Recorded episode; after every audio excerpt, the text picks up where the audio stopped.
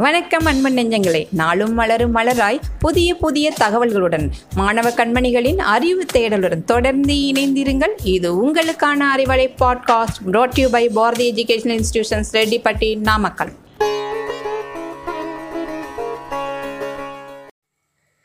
Hi hello வணக்கம்.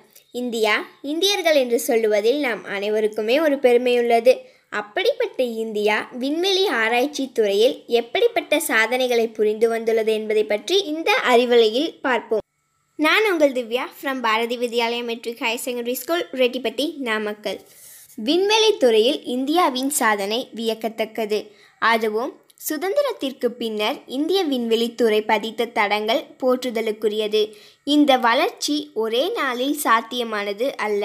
ஆயிரத்தி தொள்ளாயிரத்தி அறுபதாம் ஆண்டில் முதல் ராக்கெட்டை ஏவியது இந்தியா. இன்று வெளிநாட்டு செயற்கைக்கோள்களையும் ஏவுகிறது.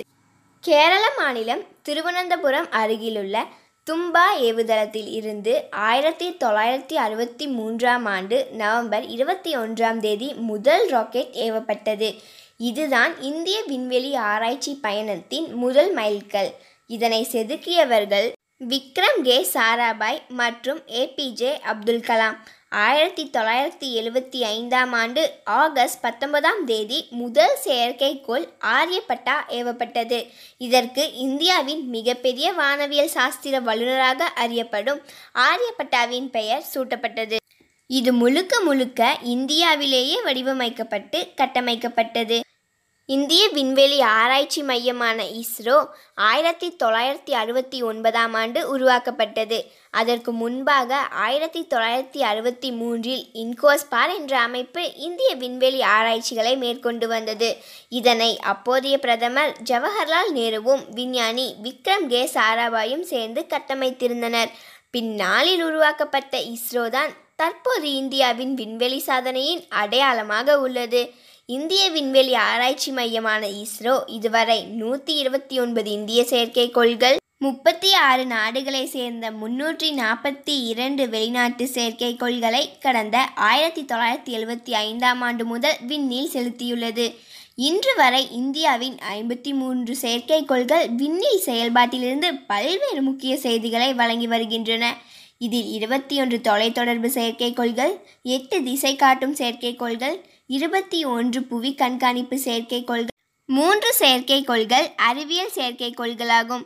இரண்டாயிரத்தி எட்டில் சந்திராயன் ஒன்று திட்டம்தான் இந்தியாவிலிருந்து சந்திரனை நோக்கி அனுப்பப்பட்ட முதல் விண்கல திட்டம். இரண்டாயிரத்தி எட்டாம் ஆண்டு அக்டோபர் இருபத்தி இரண்டாம் தேதி சந்திராயன் விண்கலம் நிலவில் தடம் பதித்தது. நிலவை பற்றிய ஆராய்ச்சிகளை மேற்கொள்ள அனுப்பப்பட்ட சந்திராயன் விண்கலம் கடந்த இரண்டாயிரத்தி ஒன்பதாம் ஆண்டு நிலவில் தண்ணீர் இருப்பதற்கான ஆதாரங்களை இந்தியா கண்டுபிடித்து முதன் முதலாக உலக நாடுகளுக்கு அறிவித்தது.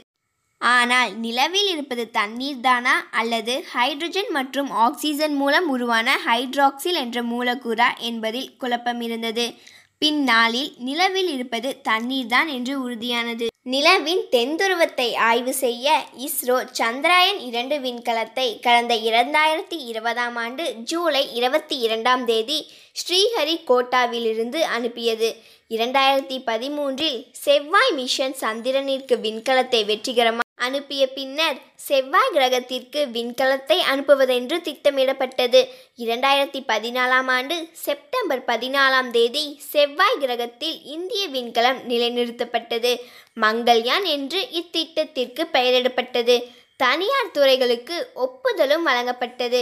தொழில்நுட்ப முன்னேற்றத்திற்கும் தொழில்துறையின் அடிப்படையை விரிவு செய்வதற்கும் விண்வெளித்துறை கிரியாவுகியாக செயல்படும். தொடர்ந்து இது போன்ற விண்வெளி ஆராய்ச்சிகளையும் கண்டுபிடிப்பு பற்றிய நம் அறிவலையில் பார்க்கும் வரை உங்களிடமிருந்து விடைபெறுவது திவ்யா ஃப்ரம் நைன்டி. நன்றி வணக்கம்.